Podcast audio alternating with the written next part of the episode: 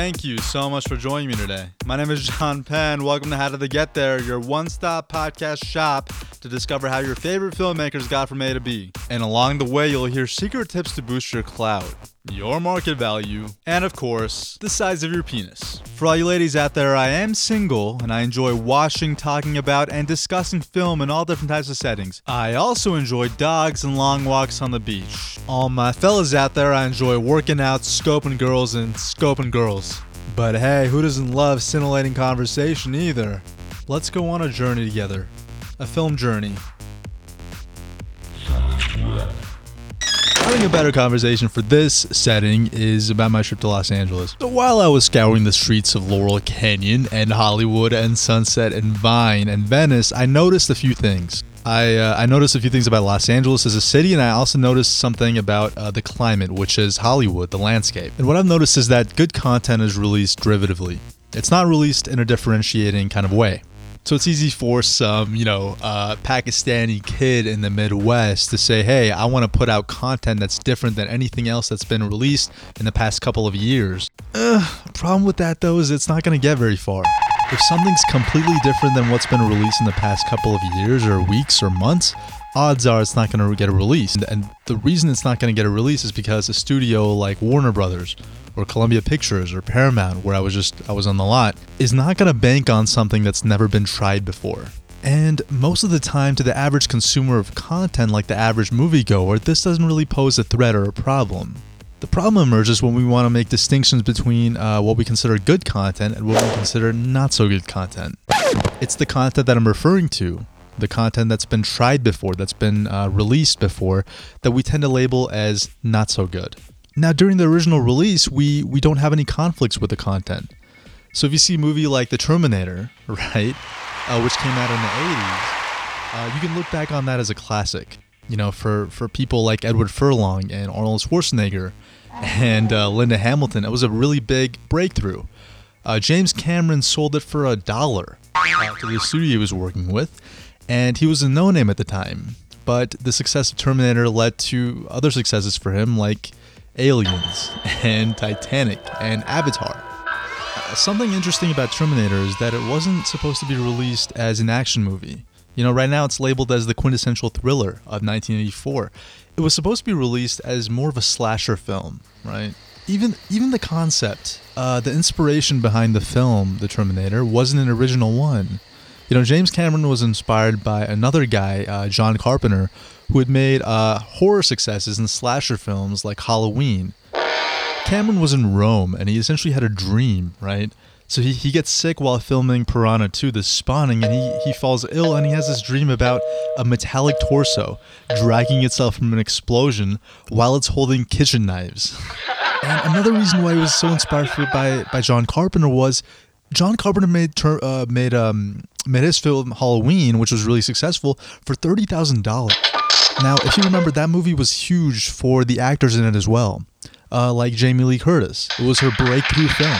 So, what did Cameron do? Well, he combined the vision of Halloween, which was John Carpenter's vision, and with uh, other films like Mad Max and Mad Max 2.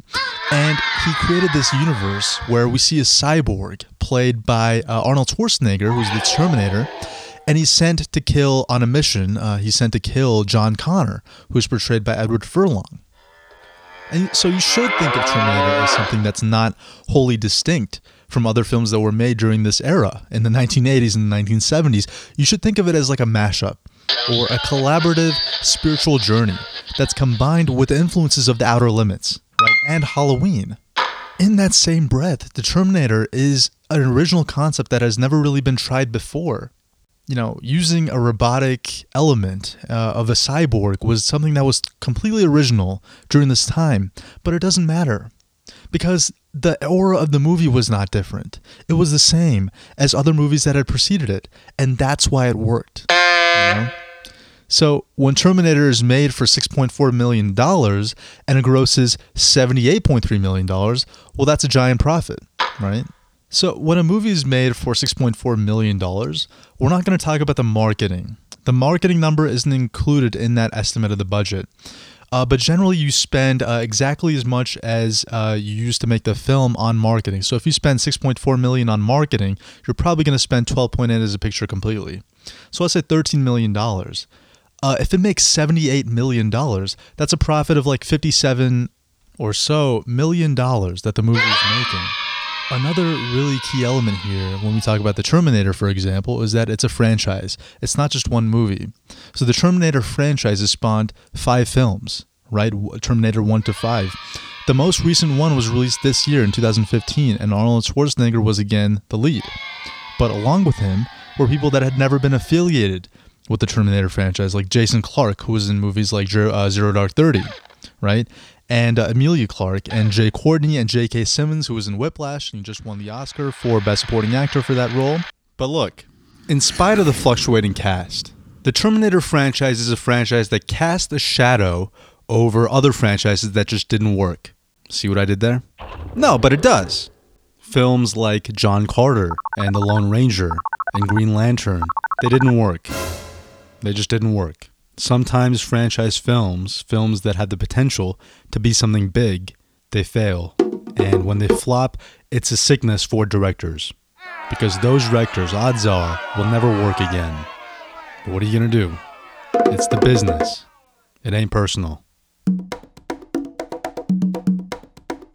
And if you don't believe me, just refer to the list of the highest grossing films the world has ever seen and look at number three Star Wars The Force Awakens. It opened a month and a half ago, and it's grossed almost $2 billion. New franchise or existing? Take your pick and see which one works. It's all about the long game, people. All about the long game. Number four is Jurassic World. Number five is The Avengers. Number six is Furious 7. Number seven is The Avengers Age of Ultron, which is a sequel. Number eight is a Harry Potter film. Number nine is Frozen. Number 10 is Iron Man 3. And what about number 14? A James Bond film called Skyfall, and number 23, a spawning of the Lord of the Rings franchise. And just what about number 38, a Spider Man film? The fact is, the new litmus test, uh, value that a, a movie must make in order to be termed successful by critics, by studios, by box office police, is a billion dollars. And by crossing that billion dollar mark, a studio can cement its status as being one of the top players in the industry.